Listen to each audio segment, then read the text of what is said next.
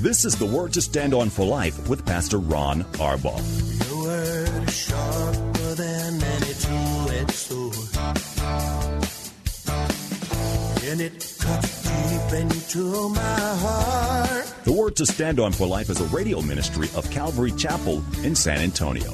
A live call in show here to help you answer your questions about the Bible and how to apply the Word to your daily life. For more information on Calvary Chapel, visit our website, calvarysa.com. Get your Bible questions ready and call in now to 210 340 9585. It's The Word to Stand On for Life with Pastor Ron Arbaugh.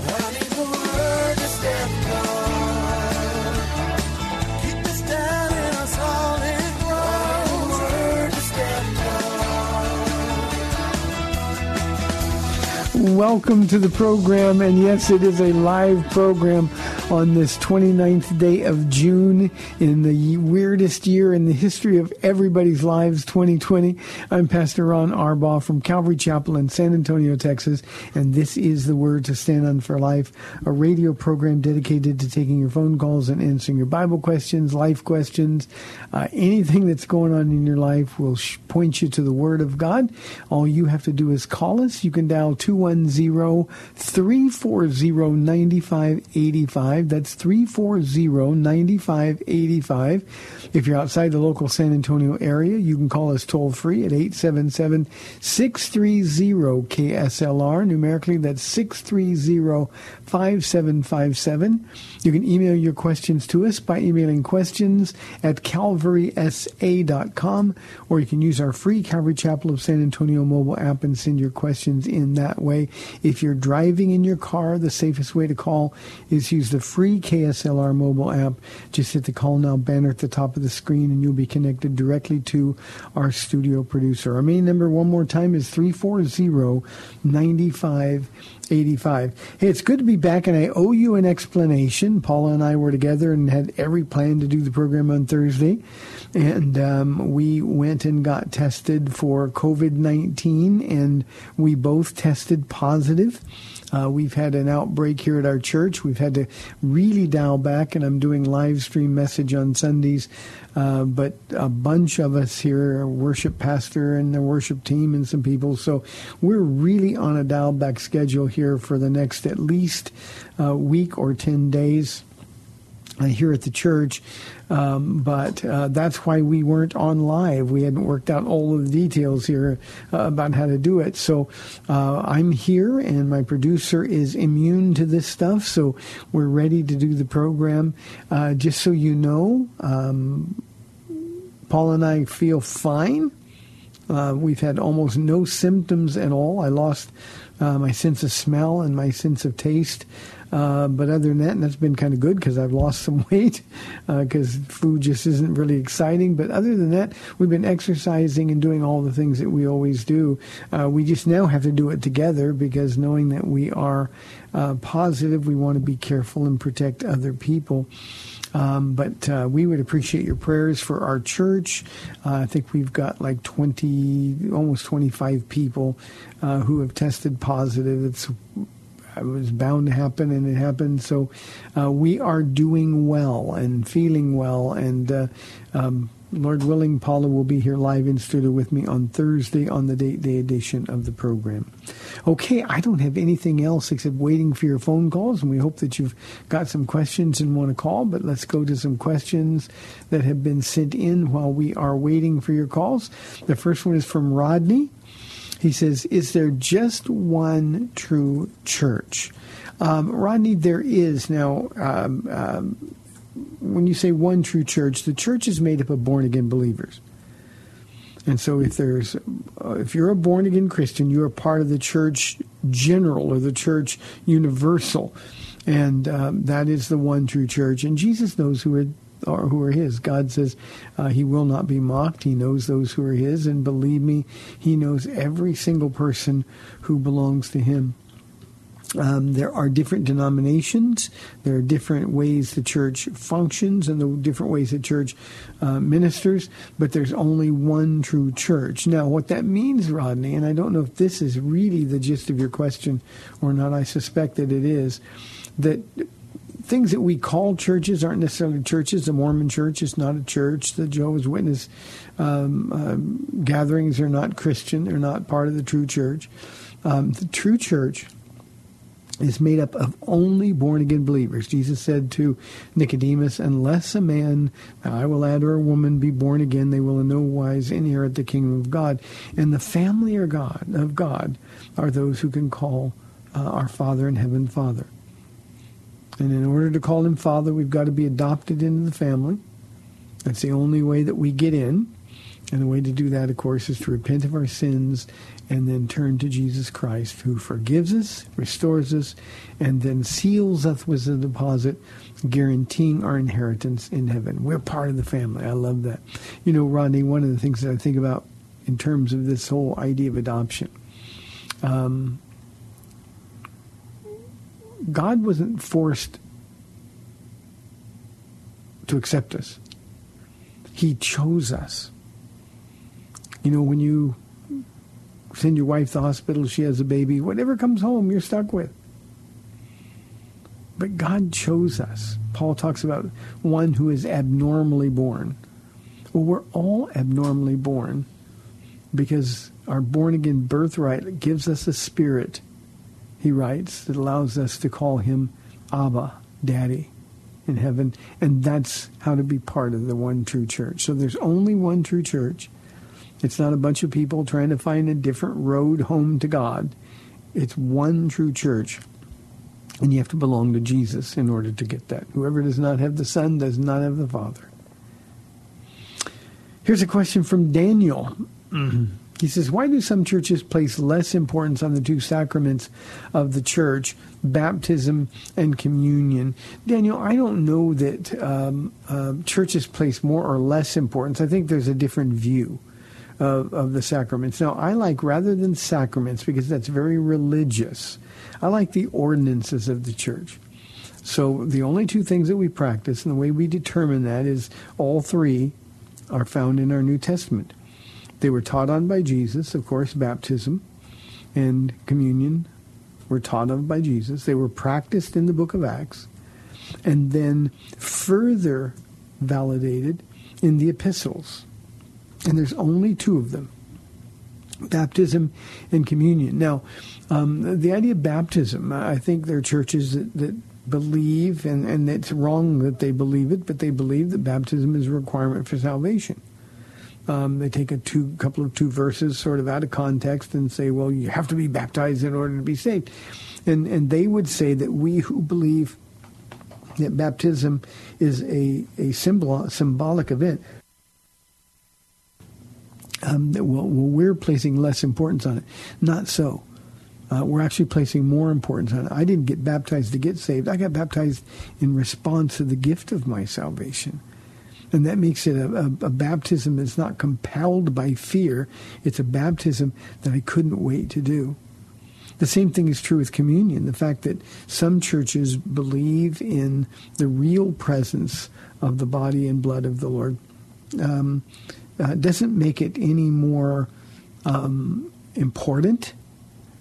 Uh, in fact, I would argue that it makes it less important. You know, if you need to partake of a cracker in order to, to, to, to experience the presence of God, you don't really understand what a relationship is all about.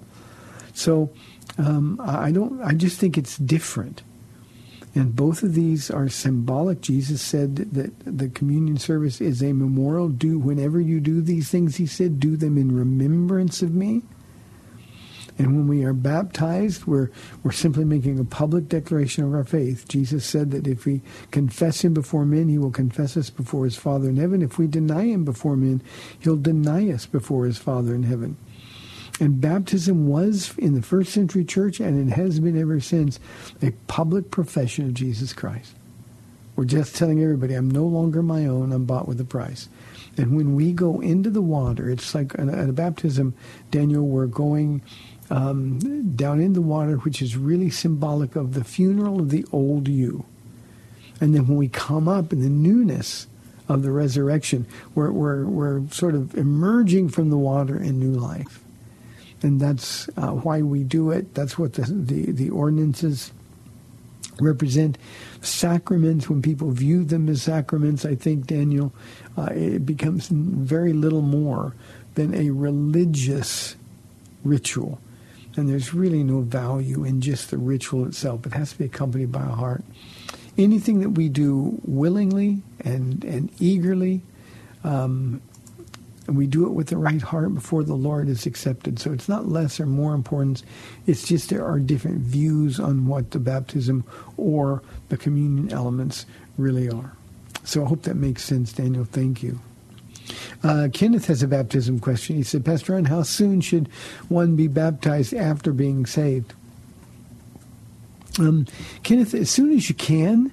Now, obviously, you know, we're not um, always available. Sometimes it's wintertime, you get saved, and it's really cold outside. Um, most of us as churches, we have our baptism our baptism services uh, in the summertime. Um, a lot of people like to have an, an, event. We get really big crowds for our baptism, and we enjoy uh, we enjoy it. It, we, it turns into a, a, a party uh, atmosphere. Um, but but I think generally speaking, Kenneth, as soon as you can be baptized, you ought to be baptized. Um, again, not because we have to to get saved, but because we have already been saved. Kenneth, when I got saved, now I, I, didn't even really know about baptism. I started reading about it in the Bible, but I, have told the story before. Uh, I didn't actually start reading the Bible until six months after I got saved. Uh, somebody got me a brand new Bible, and it was very intimidating. But there was a spiritual war going on in my life, and every time I opened the Bible, I would literally get nauseous. And I couldn't really think uh, about what I was reading.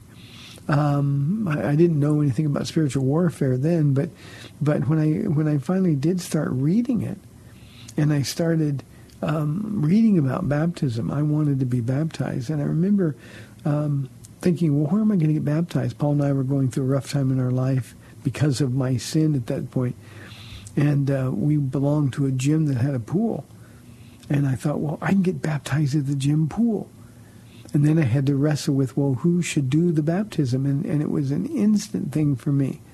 I knew that there was only one person, the woman who prayed for me for 13 years to get saved. She was the one who baptized me. So we had our own little private ceremony. There was a few other people uh, out by the pool watching, but but she baptized me. And Kenneth, I wouldn't have had it any other way. And I think that happened for me um, in about the first year after getting saved. So uh, get get baptized as soon as you can be baptized, um, but just be sure you get baptized in obedience to the Lord. Good question. Here is a question uh, from William. He said, "Oh, I got a phone call, so let me go there first. Let's go to Ray on line one from San Antonio. Ray, thanks for calling. You're on the air." Well, hello, Pastor Ron. I'm glad you're on the air. Me too. I, I felt like I was getting lazy, Ray. Oh, not lazy, just quarantined. Yeah. Handcuffed. yeah. But anyway, um, boy, I hear me in the background.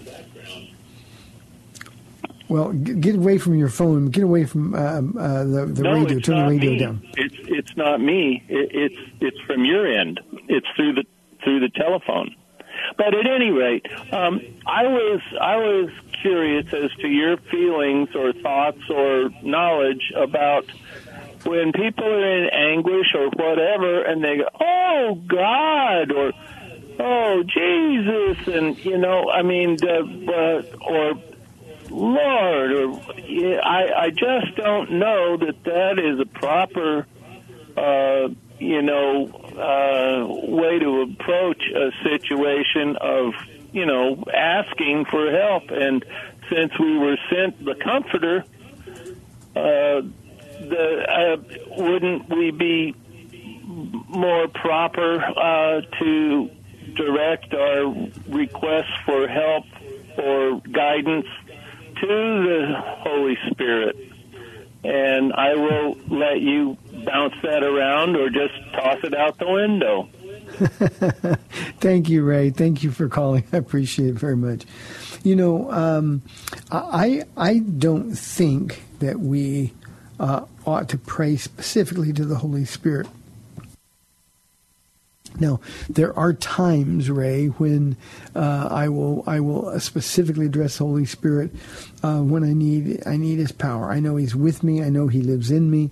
But remember, His job is to testify of Jesus, to lead us to Jesus. So I direct almost all of my prayer conversation uh, to to to to Jesus. Um, um, again, I, I, want to acknowledge the Father, I acknowledge the Son, I acknowledge the Holy Spirit, but but Jesus is the one who said He will not leave us as orphans. He's the one who calls us His friend. Um, so he's the one that I, I talk to specifically. Now, relative to the first part of the question, you know, we cry out, Lord or Jesus, or we cry out in anguish was, I think, the way you put it. Uh, I've I never say the Lord's name unless I immediately want to uh, to connect with him and talk to him. I don't say it as a matter of habit. And I personally don't think, Ray, that, that we ought to do that. Now, having said that, um, remember when Peter was sinking, he's walking on the water to Jesus, and um, he cried out, Lord, help! So I think that's appropriate. When we need the Lord's help, I think it's imp- appropriate to call out, Jesus, help me. That's what Peter did. Um, Jesus didn't rebuke him. Uh, I think that's what we are safe in doing as well. But the, the flippant use of the Lord's name, um, Jesus Christ, or Lordy, Lordy, Lordy, or oh God, you know, I, I, personally don't think those are good ideas. I don't think it rises to a level of sin that, that God is blushing or he's uh, taking offense at. But I, I just think that when we are talking to the Lord, it's such a privilege that we ought to have a purpose in calling him by name. And just my own habit here is I want to be sure that whenever I'm calling on his name, um, um, it's it's because I'm I'm I'm with him. We're present together, and it's an intimate kind of thing rather than just a casual thing. So I think it's one of the things that we Christians should be careful of. Um, you know, we should we should choose our words carefully, and to use His name in a flippant manner borders on taking his name in vain. Again, I'm not being legalistic about it, and I realize that there are figures of speech and God is more concerned with the intent of our heart, Ray, than he is with the words that come out of our mouth. But I just think it's a really good practice to be um, men and women who, when we use his name, it's because we know we need him. We know we're calling on him or we're talking just directly to him. But to be talking to another person and use the Lord's name casually, I think is something that is is probably unwise for us to do. So, Ray, thank you for the call. First call back. I appreciate it very, very much. 340-9585 for your live calls and questions. Uh, William, the question I was about to take, said Jesus said to the devil not to test God, but Malachi says we are to test God on giving. So which is it? Well, William, I think it's both. I think we can discern the difference between testing God okay, God, if you get me out of this one, I'm never going to go, I'm never going to miss church again, something like that. That's, that's testing God. Or playing fast and loose with the Word of God. I think that's testing God. But when God Himself lays down a principle, and of course with Malachi, the principle is with giving, and He's rebuking the Israelites. Now remember, He's talking to His people, the Jews who are under the law. And the Malachi passage really gets distorted and perverted in our church culture because it's like, oh, test God, give him some money and see if you don't get a, a, a return on your investment. Um, that's not what he was meaning. To Israel, he was just saying, look, um, you're neglecting the things that the law says to do. And like people throughout history, well, we don't have enough money. Things are tight. Well, test me on this. One of the things that, that Malachi was communicating, or the Lord was communicating through him, was that the, the Levites and his house depended on the, the, the investment of the people. And God is saying, don't you trust me? Test me on this so we can test God in his promises. You know, when I, I, I, I love the promises in Romans chapter 8. if you've got one chapter in your Bible and you want to live with just one chapter for the rest of your life, that's it.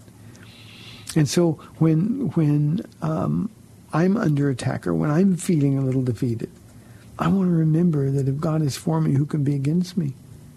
I can do all things through Christ who gives me strength. Paul writes in another epistle. I love the, the, the promise in Romans 8 that we're more than conquerors through him who loved us. So those are promises that we've been given because of our relationship with Jesus Christ. And we can test those promises because they're legitimate promises given to us in the Word. They're very specific, not only for the time that Paul wrote them, but they're specific to us.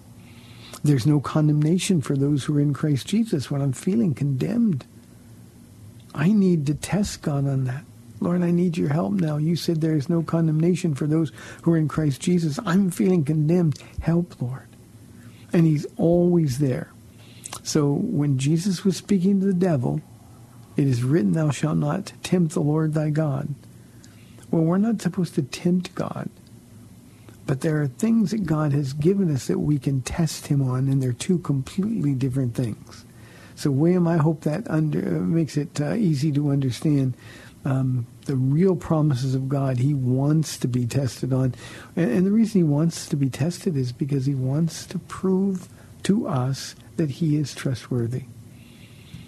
Now, I could spend the rest of this half hour, and I won't. We've only got about four minutes left in this half hour of the program. But, but please learn that God is trustworthy. Please don't take matters into your own hands when things get just a little bit scary. Hang in there and let God prove to you over and over and over that He is able to be depended upon. You see, unless we learn that lesson, we're always going to be tempted to turn to the world for help, turn to other people for help, or we're going to we're going to try to figure out in our own um, mind, you know, what's the right thing or the best thing to do in a particular situation. So um, uh, that's that for me is is um, one of the most important applications of testing the Lord. He's got to show off for you, and when he starts showing off for you, he starts answering prayers. I promise you, it will change your life. Here's a question from David. He says, "I have a friend." who thinks he will party in hell and says that that's better than being bored in heaven. David, your, your friend is a, a, an idiot. I say that advisedly in love. Um, I once did a funeral of a boy who grew up in our house, really. Um, started riding with motorcycle groups, got himself shot one night and died his mom and dad asked me to do the funeral, and um, his casket had the flames of hell on it, you know, as, as you lay in that casket. And all the motorcycle guys, well, his name was Daryl. Daryl's in hell and he's partying. Daryl, we'll be there to join you soon. So I understand this sentiment. Um, as the officiant of the of the the, the funeral, uh, I scolded everybody when I was up there. Um, you know, give people a chance to share, and they did. Um, but when I got up there, I told them, believe me, there's no party in hell. Believe me now that Daryl is standing, uh, kneeling before God, confessing that Jesus Christ is the Lord, not his Lord, but the Lord. And you know what we got to do is we got to be sober minded about this and there's there's no party in hell the other thing about about hell is, you know, Satan's not like in charge of hell. When the great white throne judgment occurs in a lake of fire uh, is created by God, um, everybody goes in there and suffers. Um, torment in the people that are the worst, the the, the devil most notably, um, uh, they're going to suffer the worst, and it's going to be seclusion, separated from God in total outer utter darkness. So, David, tell your friend that you're praying for him, but that's really close to a rejection of Jesus Christ that is final once and for all. You know, we never know when we're approaching that line where we don't have any more chances. But the Bible clearly teaches there's a place where our hearts get so hard that we can no longer even respond. And your friend is really close to that. You remember when, when Jesus was accused by the religious leaders of casting out demons by the power of the devil? That's when he said, Ooh, be careful. All sins can be forgiven except that one, the blasphemy of the Holy Spirit. So David, pray for your friend. Show him Luke chapter 16. And then uh, in his direct but as nice a way as you can, tell him that that's an idiotic position. Okay, we've got 30 minutes left in our Monday show. 340-9585 for your live calls and questions. We're toll free 877-630-KSLR. This is the word to stand on for life. I'm Pastor Ron Arbaugh. We'll be back in two minutes. Don't have time to call into the Word to Stand On for Life? No problem. If you've got questions, you can email them to Pastor Ron at PastorRonKSLR at gmail.com. That's PastorRonKSLR at gmail.com.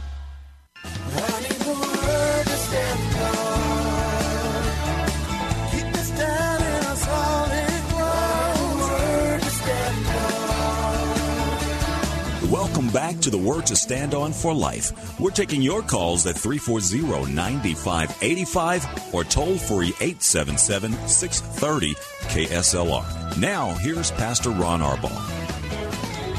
Welcome back to the second half of our Monday show, 340-9585. Surely, with two days last week of repeat broadcast, you've got some questions. We'd love your calls. Here is a question from Janet. She said, uh, Pastor Ron, what to you is the most remarkable prophecy fulfilled by Jesus while he was alive? Janet, for me, this is easy. Uh, I get a chance to teach this every year. It's on Triumphal Entry Palm Sunday. And that to me is the most remarkable prophecy fulfilled by the Lord. He entered Jerusalem on April 6th, 32 AD. And had he come one day earlier or one day later, then those prophecies wouldn't have been fulfilled. Now think about the, the complexity of fulfilling that prophecy. Um, the, the, the prophet said that um, um, there would be 173,880 days from the issuing of the decree to rebuild and restore Jerusalem. We can find that day in um, Nehemiah chapter 2. Um, 173,880 days is is with with with 360 year days or six, 360 day years rather. Um, we we come to that very moment uh, where Jesus had to come in um, and be proclaimed publicly as the King for the very first time.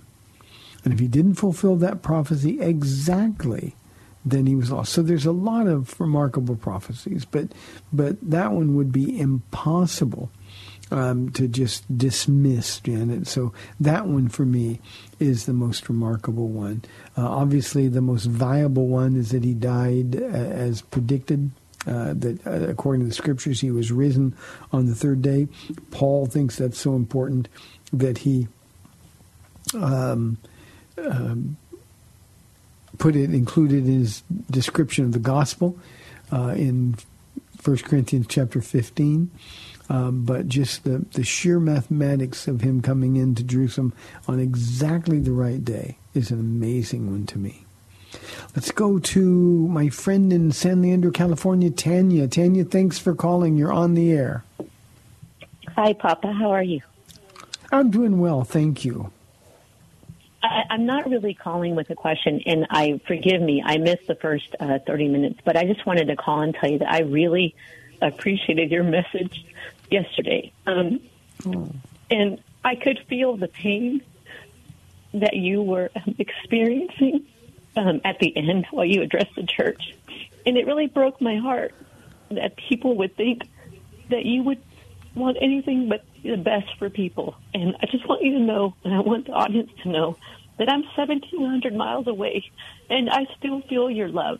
And I am just grateful for the church and how you guys, you know, loved me even when I was um, walking in, in in disobedience. You guys lovingly brought me back um, to Jesus, and I'm just so grateful for you. And I just it breaks my heart that someone would question, um, you know, the that you would uh, put people's lives at risk. Because the reality is, Papa, we don't have a cure or a vaccine, so it's likely we're all going to get it. And I just um, want you to know that I love you and I'm lifting you up, Mama Paula, and everybody who's ill um, in the church. And I just, I just want you to know that I know that you love your people. And I love, and you. you. love the people that God loves. And I just want you to know that I'm praying for you guys, and um, um, I'm grateful that you all have uh, mild symptoms, and I'm praying for those who are suffering as well. But I just wanted you to know that, Papa. I wanted to share my heart with you um, to, to let you know that I know that you love your people, and I know that very much, and you care for them so beautifully. So I just wanted to share that with you, Papa. And I love you, Thank you, Tanya. very much. Uh, we we love you too. Thank you so much. You know, um, I guess this requires a little bit of explanation for the audience because by far most of our listeners don't listen to my messages. Um, you know, one of the things we, as pastors, you can't take things personally. It's really difficult sometimes, but you can't take things personally, and especially in a situation like this, where people are really afraid they're afraid, you know, when when their health is messed with, um, with this constant barrage of media input. Um, uh, people are afraid. Um, it, it's it's just that simple, and and when we stop thinking rationally uh, at times um, when we're being um, attacked, and, and make no mistake, the enemy is is attacking people. Uh, by way of explanation, for those of you in the radio audience, um, there are people who, um, as you know, we get 20, 25 people who test positive. Uh, basically, for us, it all happened in about the same week. Now, we hadn't been touched by by COVID nineteen. Uh, we'd been meeting. Um, um, we we followed the law to the letter. At the same time, I got to a place where I decided that you know if people wanted to hug, they could hug. I, I made a statement said, you know, before you hug anybody, ask them if they if that's okay with them, and if it's not, that's all right. Um, I don't don't hug them, but I let everybody know. Look, I'm huggable. This is what we do. You know, people are hurting, and you know, ministry. Um, our, our ministry at Malta Medical it had to keep going on. We didn't close the doors at Malta Medical because um, we, we wanted to protect our doctors. That's what doctors do. Well, how much more those of us in the body of Christ? And after a long, long period of quarantine, the one thing that a lot of people don't realize in the church is that uh, as the pastor, and, and Paula, is, she's sort of my, she calls herself my textitary, um, you know, we deal with the people who are really hurting. Uh, the quarantine, isolation is not good for people. And um, so uh, when we came back, um, we socially distanced for a while, and then when they were loosening restrictions, I made the decision to look. If you want to hug, you hug. You're an adult. You can make the choice. We're not here to tell you what to do or what not to do. And there were some people who were really put off by that. Um, as the pastor, they said my responsibility was to protect people even people that didn't know enough to protect themselves. I, I take issue with that, but I understand what they were saying. And so when we started getting uh, positive tests, um, for some of them, it made sense that it was my fault. And one of the comments that was made to me more than once was that you were just so anxious to get things back to normal that you didn't protect the flock. And um, what I wanted to communicate yesterday is that everything I do here at Calvary Chapel is to protect the flock. I love this group of people more than I can describe. And, um, you know, the truth is, and everybody needs to get ready for this, at some point we're all going to get this. I hope you can only get it once. And I'm grateful that my uh, mine and Paula's symptoms were really, really minor. In fact, most of the people um, who have been tested and turned positive here at our church have been really, really minor in their symptoms, not nearly as bad even as the flu. Um, but at the same time, we told all of our high risk people, those with with compromised immune systems, we told them stay home, protect yourself. We want you to be okay. We want you to to to to, to be safe. Um, but truth is, when we go out in public, we go to people's houses, we go to restaurants, we we go to medical offices. I, we've we've got a bunch of doctors, nurses, military people who are traveling in, in large groups of people all the time. And um, um, our, our city, we've had protests and people are not social distancing. So this thing was bound to explode. And I think we need to be prepared for that. We can't give in to fear. So, Tanya, I think my reason for, for expounding on this is that um, I know people are afraid, and I don't take it personal and I know they know my heart. And uh, I appreciate um, knowing what your heart truth is. Uh, we've known each other now for a whole bunch of years, and uh, from the moment we met, I knew your heart. So God bless you, sweetheart. We love you, and um, I appreciate you sharing your heart with me again. Thanks very, very much. 340-9585 for your live calls and questions. Um, Mark Oh, I'm sorry. I'm, I'm not seeing well today. Marley said, What's the best way to convince someone to get out of the prosperity gospel? Um, Marley, the best way, and this is just an appeal to common sense. I mean, we can look at the Bible and there's solid biblical arguments, but the best way to convince somebody is say, So, how's that working out for you? It's an amazing thing to me. And the first time I ever went to a, a real prosperity church, and I mean, I was a brand new believer.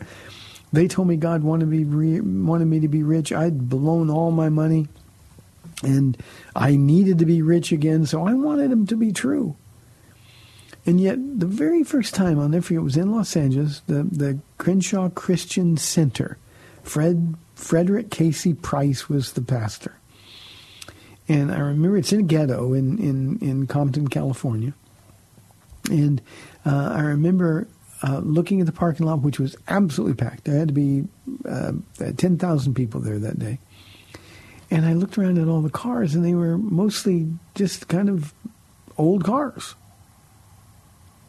And I just thought, well, wait a minute. If you just have to have enough faith, and this is the faith church, why isn't everybody driving Cadillacs or Mercedes Benz or Rolls Royces? Or, and then I realized the only one really driving a, a, a expensive car was the pastor. He was driving a Bentley. And I just said, look around. It, it, it, didn't ring true. Now, it took me a little while to come out of it because I so wanted to believe it. And Marley, I think that's where your friend is. Um, just tell him, look around. How's it working? You know, when I first got saved, and the guy that took me to this prosperity church, uh, he worked for me in business.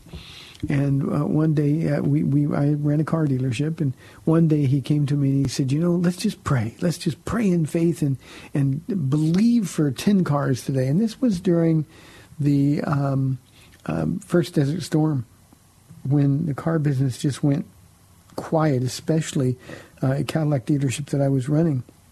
Um, those people were conservative; they just stopped spending money for a while, and uh, so we prayed and we named it and claimed it. We claimed 10 cars. Today, Lord, we're claiming 10 cars, and we believe it. And, and we didn't sell any cars that day. And so the next day, the guy came back in, and I said to him, I said, his name was Roy. I said, Roy, what happened? He goes, well, we just didn't believe it enough. And I got angry. I said, well, speak for yourself. I believed it.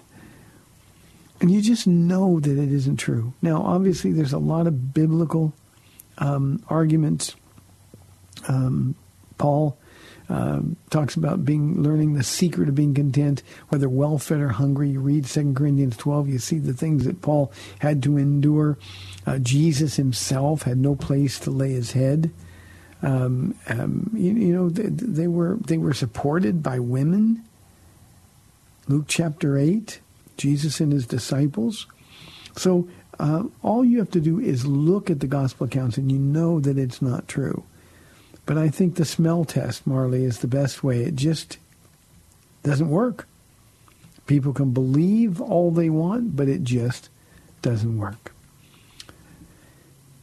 Nancy says, is it necessary to believe in inerrancy? Inerrancy is the belief that the Bible is without error, that it is infallible.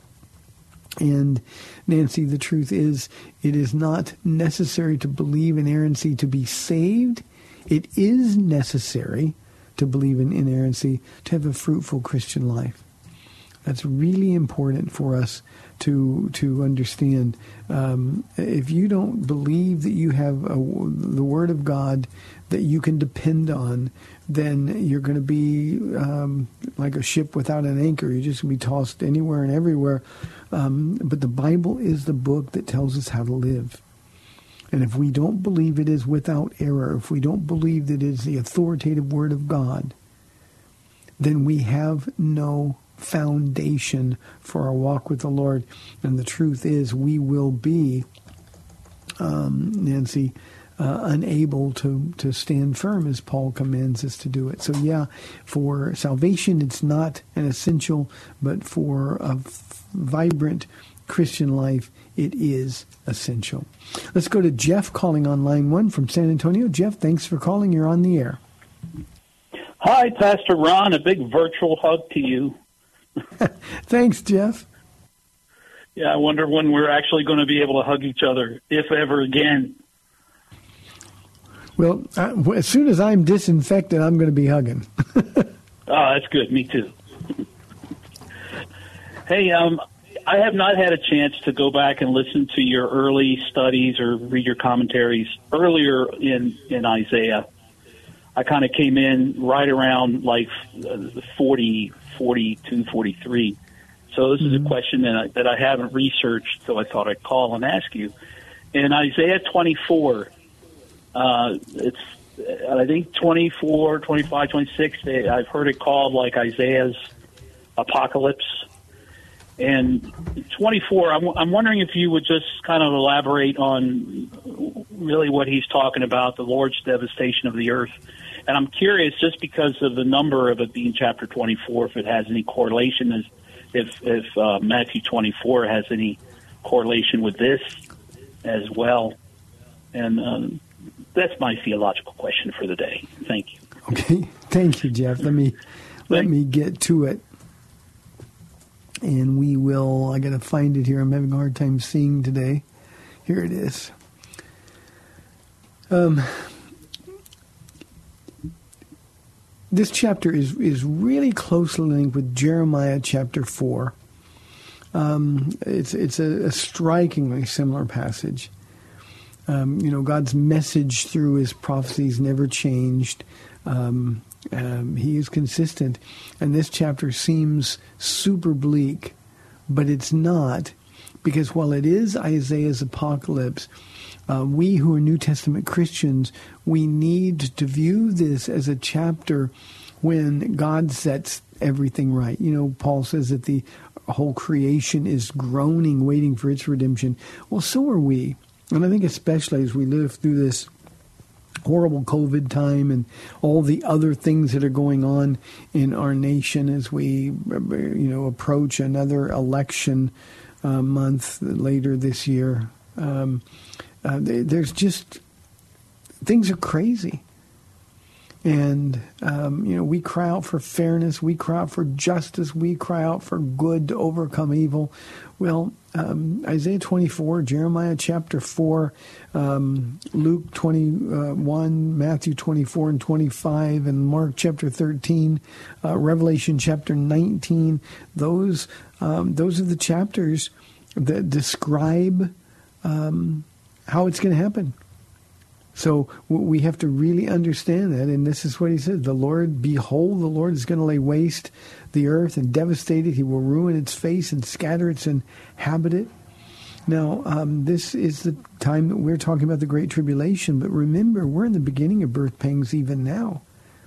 So the prophecy in Isaiah 24, and I'm not going to be able to talk about the whole chapter, Jeff, but the prophecy centers around the condition of Israel both literally and spiritually, Um, but remember, Israel is sort of a sign for us that, that we're in the, the last days. This is a time that Isaiah is speaking of that's so terrible that Jesus himself said if those days had not been shortened, not even the elect would survive. In other words, it's a time like none before. So the idea is is judgment has no favorites. Judgment um, is impartial, and the earth uh, will be completely laid waste and totally plundered.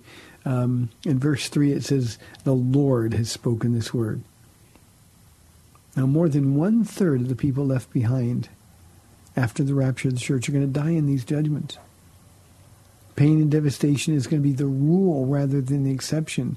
So it really doesn't matter what somebody's position in life is. Um, doesn't matter if they have a commitment to religion. What matters is do they know Jesus Christ? So, Jeff, that's exactly what it is, and uh, I've got that uh, study and my notes uh, on our website at calvarysa.com. Good to hear from you, Jeff. Thank you for calling. Let's go to line two and talk with Jerry uh, from San Antonio. Jerry, thanks for holding. You're on the air. Well, I think uh, it was supposed to be Terry, Pastor Ron. Oh, hi, Terry. I th- my screen says Jerry. yeah, I, I spelled it, but I guess the, with C's and J's. but uh, there's, there's uh, Arabella speaking. She heard you on the radio, and she said uh, he's huggable, and so am I, she said. oh, bless her heart. Give her a hug for me and tell her I can't Yeah, wait. We were listening to the show, and I just wanted to share with you and everybody that's listening. Uh, I just sent this uh, uh, to a few people. Is that uh, uh, don't love you less, love you more for being on the front line for Jesus all the time, and and, and they talk about the cutting edge and always there and always spreading the word, the truth, the gospel, and uh, uh, that's uh, a blessing to everybody. So I'm glad you're getting better, and uh, we look forward to seeing you again back at the ranch. Thank you. Th- thank you, Jerry. And all, that's that's your new name from now on. That's right. you call me that, Jerry, Jimmy, Judy. I don't care. So Just call uh, me. We're going to have new names in heaven, so maybe that's what it's going to be. So Thank you, Terry. God bless you, man. See you. Thanks. Bye, Arabella. Thank you. that little girl, I'm a star in her eyes, and I like being a star in her eyes. You know, I think one thing that we have to realize that that physically we want to be prudent, we want to keep people safe. Um, but remember, there's a lot of people hurting, and if we withhold love, if we withhold ministry because we're afraid of of of coming into contact with the with the disease that we're all going to get anyway. Um, again, I'm not being flippant with with this virus. Um, um, for for us, it's been really really simple. Uh, we're coming to the I think the end of our quarantine period. We got this week, and and uh, then they want you to be symptom free for three days. So by the time this next weekend rolls around, um, uh, we'll be uh, we'll be clear of it, and I think that's uh, that's a good thing. But you know, for me, um, and um, and I, I speak for Paul. I don't speak for anybody else, but for for me and for Paula, um, it's just impossible for us to withhold the love that people need. There's people who are hurting. Um, I've had so many people come up after the original quarantine period, which was nine weeks, I think, something like that. Um, and they would explain to me that, that quarantine wasn't a good thing for them. And they're in a place that's really, really dark. And, you know, how do you not put those people in your arms? Take them to Jesus. So I appreciate the, the thought, Jerry. Got time maybe for one more call or one more question here. Um, Howard says, How is it possible that Saul of Tarsus, a Jew, could be a Roman citizen? Um, Howard, in the ancient world, there were lots of ways to be Roman citizens. Most of them involve money. Um, you, you could be born into a, uh, a, Roman citizen's house. That was the case with Saul of Tarsus. His father uh, evidently was a wealthy man and bought his citizenship. You could bribe your way, again, money, uh, into being a Roman citizen. And uh, there were lots of perks and privileges for those who were um, um, anywhere. Who, but, but anybody, it was a way Rome raised money. So uh, you could be a Roman citizen by buying or being born into it, and that was the case with Saul of Tarsus. And so the fact that, you didn't mean you had to be born in Rome. It's not like in the United States where you're born here, you're a citizen here.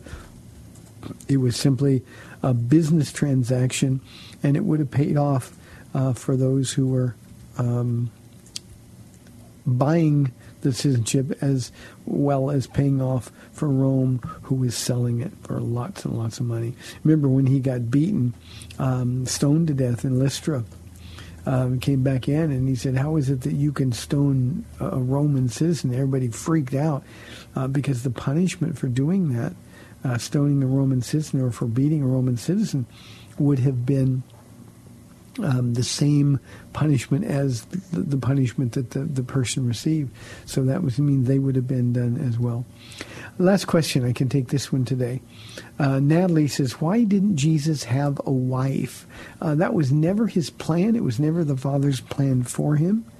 Um, um, you know, every Jewish male wanted to grow up and have a wife and have kids, uh, but Jesus didn't come. He didn't come to live, Natalie. Jesus came to die. You know, we have babies and we have great plans for them. We want them to live full and successful lives. Not Jesus. He came just to die. So I hope that uh, answers your question.